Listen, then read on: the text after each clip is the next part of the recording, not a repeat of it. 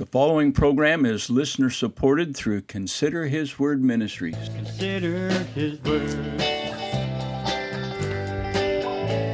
Consider His Word.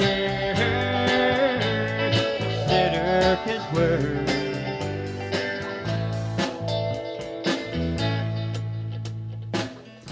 From the heart of the Florida Everglades, this is the Consider His Word radio program. Today we want to encourage you to consider what God says in His Word, the Bible. I'm Pastor Arlen Payne, inviting you to join us as we open the Scripture together and consider His Word. Consider His Word. Consider His Word. Welcome to Consider His Word. Today we're going to be in Second Chronicles chapter 14. Second Chronicles chapter 14. And if you have access to a Bible, I realize you may be driving or something like that and can't really open a Bible, but if you can, go grab your Bible, open it up, and join us as we consider His Word today. I want to remind you about our website at considerhisword.org. Considerhisword.org. At the website, you'll find a number of things there, but especially what we would love for you to do is to click on the link that says Contact Us. And if you'll send us a note, send us an address and where you're hearing the broadcast today, we'd love to send you one of our little prayer journals. Now, this is just a little notebook that'll uh, easily fit into a shirt pocket or a purse or a Bible case or something like that. And a place where you can write down your prayer requests and write down the answers when God answers and mark them off. I use one of these prayer journals. I take one with me to church Wednesday night, and as I hear prayer requests, I jot them down and pray for them all week long. And that way, it's just more than Wednesday night prayer meeting. I can pray for them every day. Or when somebody says to me, Pray for me, I'll pull out my prayer journal and jot it down so that I remember. Anyway, I'd love to send one to you. They're absolutely free. There's no obligation. You simply write to us, tell us where you're hearing the broadcast today, and we'll get one out to you just as quick as we can. Now, there's several ways you can get them, certainly through the website. Again, considerhisword.org. You can email me directly at considerhiswordradio at gmail.com. Or as many do, you can write to us at Consider His Word Ministries, 30290 Josie Billie Highway, Box 40, Clewiston, Florida 33440. Let me give that to you one more time.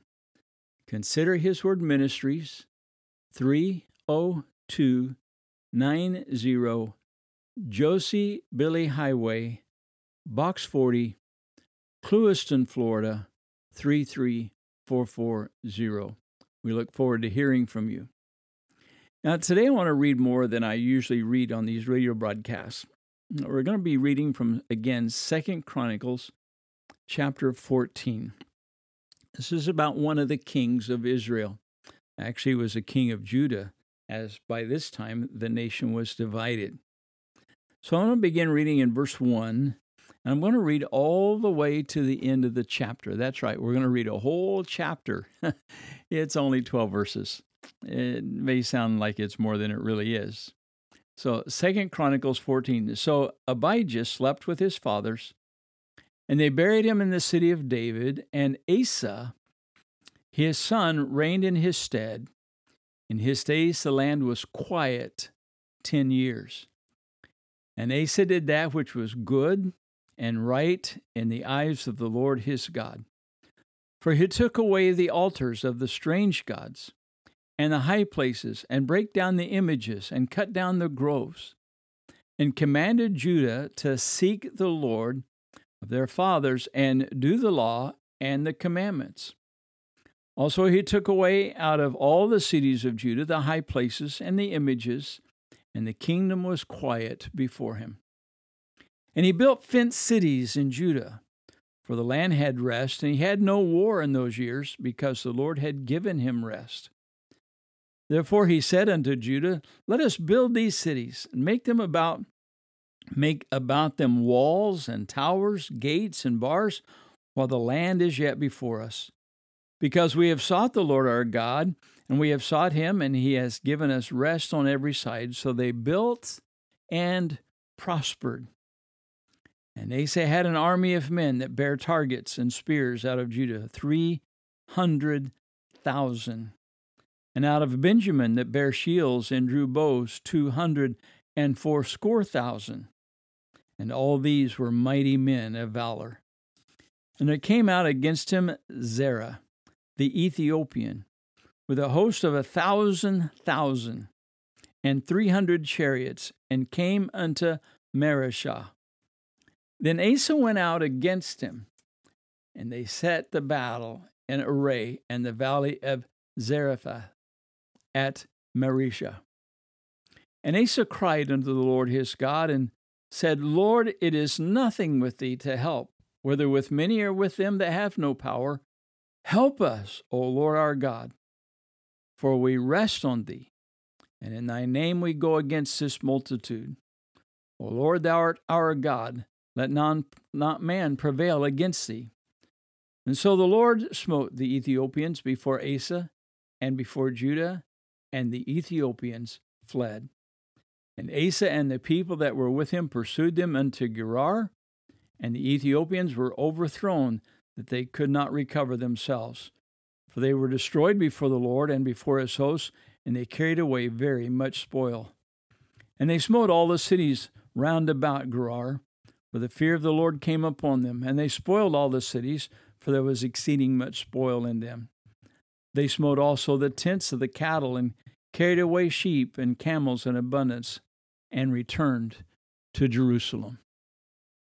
What an incredible story. The story of Asa. I want to give you a little bit of background, a little bit of history. Before, I want you to think about this. Sometimes life can seem overwhelming. It seems like the walls are closing in around us and that the odds are just against us. And sometimes there feels like there's no way out. Maybe it's in a relationship, maybe it's in your job, maybe it's just in your family, in your extended family. And we, we feel trapped. And sometimes we feel cheated, betrayed, and it's, it's a miserable life. You know, I, I heard a modern philosopher recently say that life is suffering.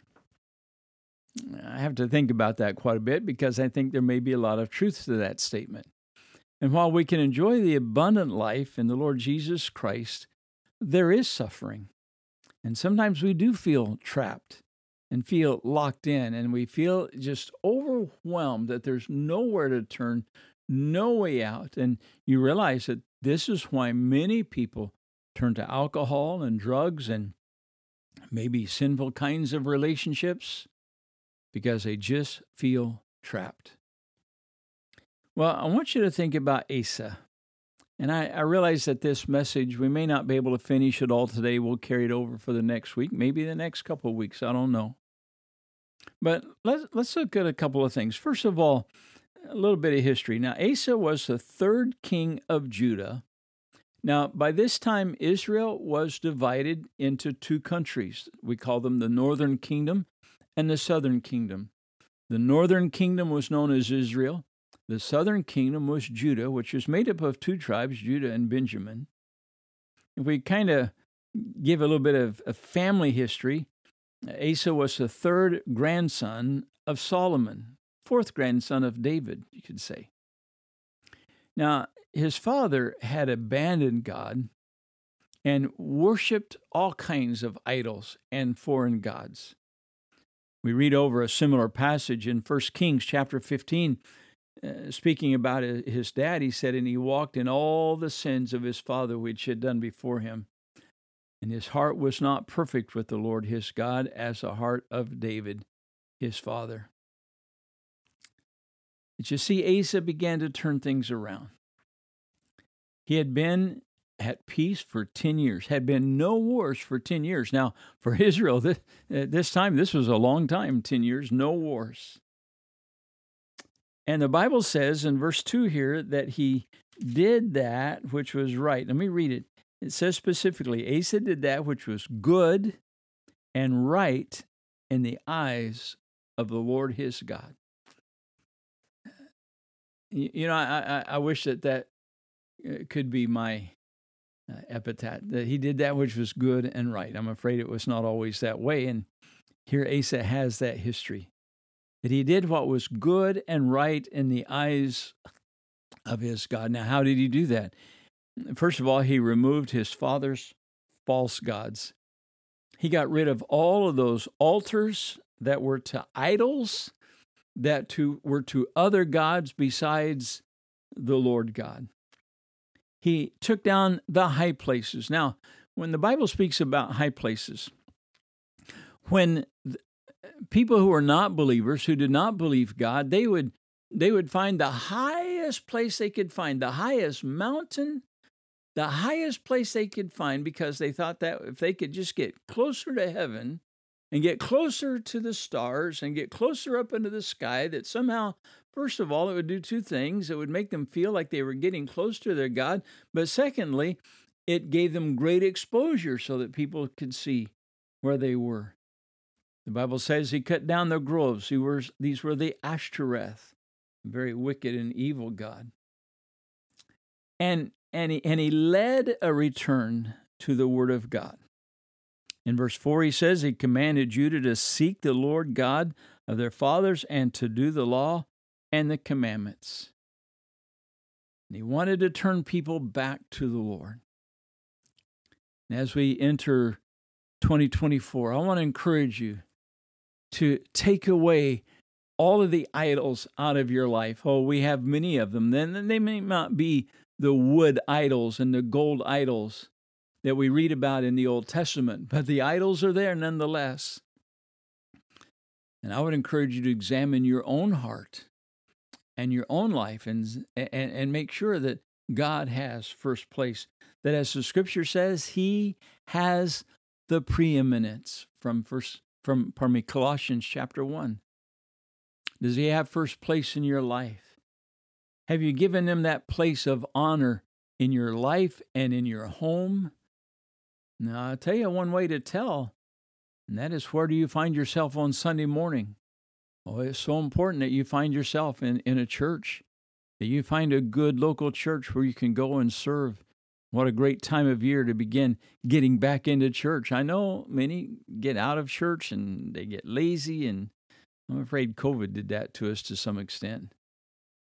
But I want to encourage you to get back back to serving the Lord. Get back into his house, get back into his word, get back into a life of prayer. Now, he did several other things too. He began not only did he did he have this revival of a return to the word of God and he encouraged everyone to seek the Lord, but and and remove these idols but he began to rebuild and he began to rebuild cities fortified cities he strengthened his armies he had a army of, of over uh, almost 600000 well prepared people and the bible says he had rest eh, rest means that there was no war that there was a time of peace that they could do all of this building that they could do all of this rebuilding and turn their sights on the Lord, get back to the Word of God, get back to the commandments, get back to worship. And I want to encourage you, like Asa, to just seek the Lord and turn to Him. Our time is gone. God bless you. Consider His word. Consider His word.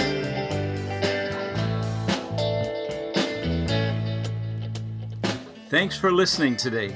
Like us on Facebook and visit our website at considerhisword.org. This is Pastor Arlen Payne saying, Till next time, God bless you as you consider His Word. The preceding program was listener supported through Consider His Word Ministries.